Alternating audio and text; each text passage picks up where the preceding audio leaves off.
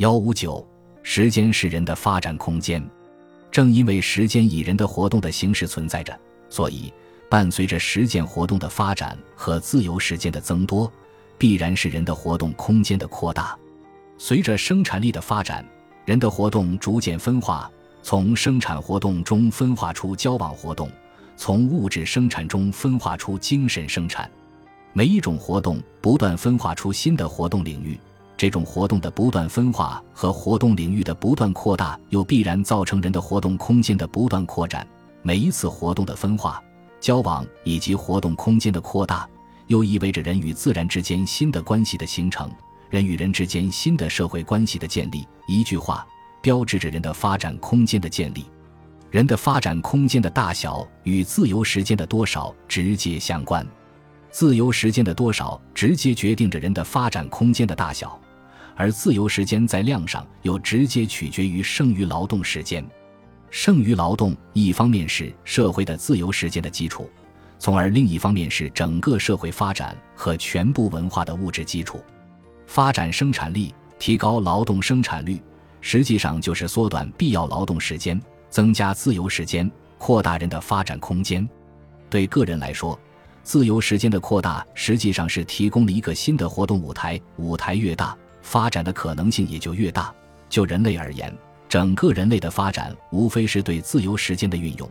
有了更多的自由时间，才有整个社会的更大进步，才有人类能力的更大发展。所以，时间是人的积极存在。正像单个人的情况一样，社会发展、社会享用和社会活动的全面性都取决于时间的节省。一切节约归根到底都是时间的节约。因此，时间节约的规律便成为调节社会生活的首要的经济规律。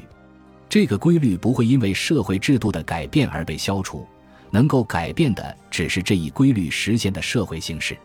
时间的节约以及劳动时间在不同的生产部门之间有计划的分配，在共同生产的基础上，仍然是首要的经济规律。时间因素在人的发展中的首要意义。正是由这种规律的首要性决定的。换言之，时间节约的规律也是人的发展的首要规律。通过提高劳动生产率而节约劳动时间，实际上就是扩大了人的发展空间。在阶级社会中，自由时间的创造与占有并不是统一的，相反，二者是背离的。社会的自由时间的产生是靠非自由时间的产生。是靠工人超出维持他们本身的生存所需要的劳动时间而延长的劳动时间的产生，同一方的自由时间相应的是另一方的被奴役的时间。生产资料私有制和旧式社会分工使劳动者被迫承担整个社会的劳动重负，他们创造了自由时间，却不能占有和支配自由时间，没有获得相应的发展空间。而不从事劳动的社会成员却凭借占有生产资料的地位，通过侵占剩余劳动而占有和支配着自由时间，由此获得了相应的发展空间。在阶级社会中，少数人的发展是以剥夺众多劳动者的剩余劳动时间、自由时间为基础的。换言之，少数人的发展是以多数人的不发展或片面发展为代价的。这种自由时间创造与占有上的分离，在资本主义社会达到了极端程度。在资本主义社会，工人的剩余劳动生产出剩余劳动时间、自由时间。然而，这种自由时间却为不劳动阶级所占有和支配，在资本方面表现为剩余价值的东西，正好在工人方面表现为超过他作为工人的需要，即超过他维持生命力的直接需要。而形成的剩余劳动、剩余产品，把时间游离出来，给不劳动阶级提供了发展其他能力的自由支配的时间。因此，在一方产生剩余劳动时间，同时在另一方产生自由时间。整个人类的发展，就其超出对人的自然存在直接需要的发展来说，无非是对这种自由时间的运用。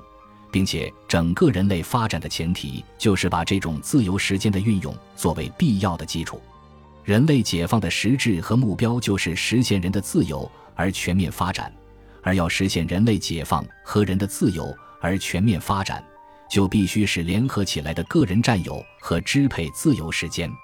所有自由时间都是供自由发展的时间，而人的自由发展就是超出对人的自然存在直接需要的发展。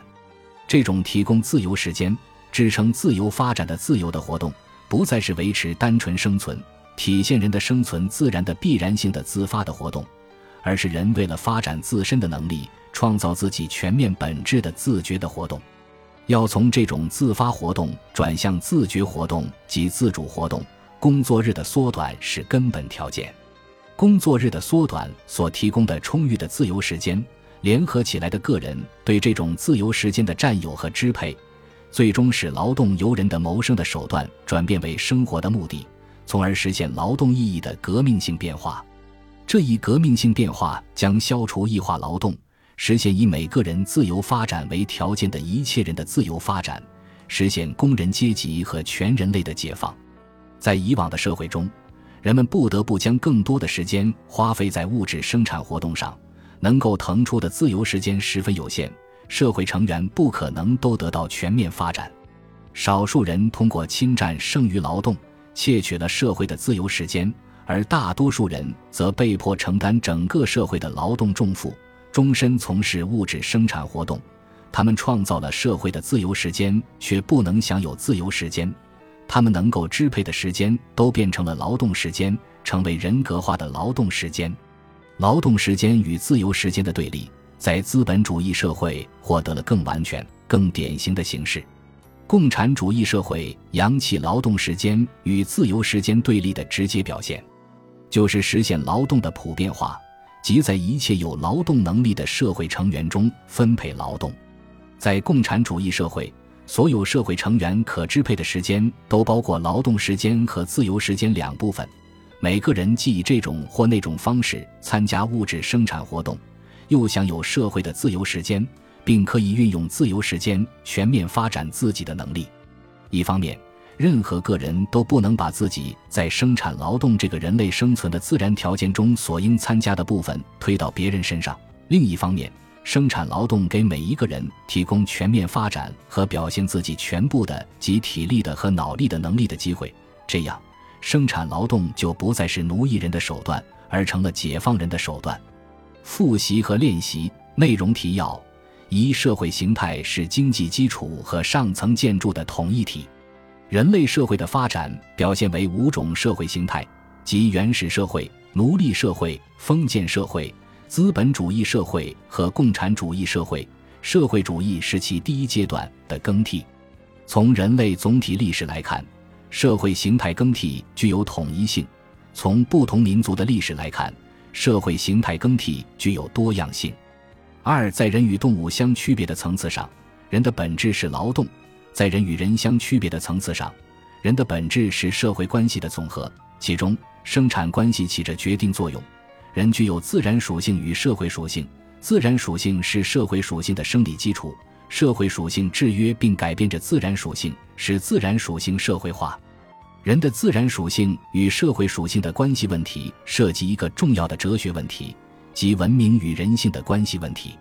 三自由与必然是人类存在和发展的永恒矛盾。人的自由就在于能够认识和把握必然性，并利用其改造世界。必然既是自由的限度，也是自由的根据。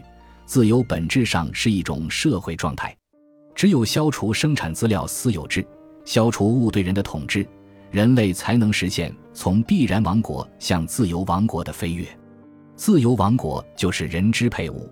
人支配自己的社会关系这样一种社会状态，四人的发展是社会发展的最终体现，与社会经济发展的三种历史形态相适应。人的发展有三种历史形态，即人的依赖性形态，以物的依赖关系为基础的人的独立性形态，自由个性形态。共产主义是实现人的自由而全面发展的社会。而促进人的全面发展是社会主义社会的本质要求。时间是人的积极存在、生命尺度和发展空间。本集播放完毕，感谢您的收听，喜欢请订阅加关注，主页有更多精彩内容。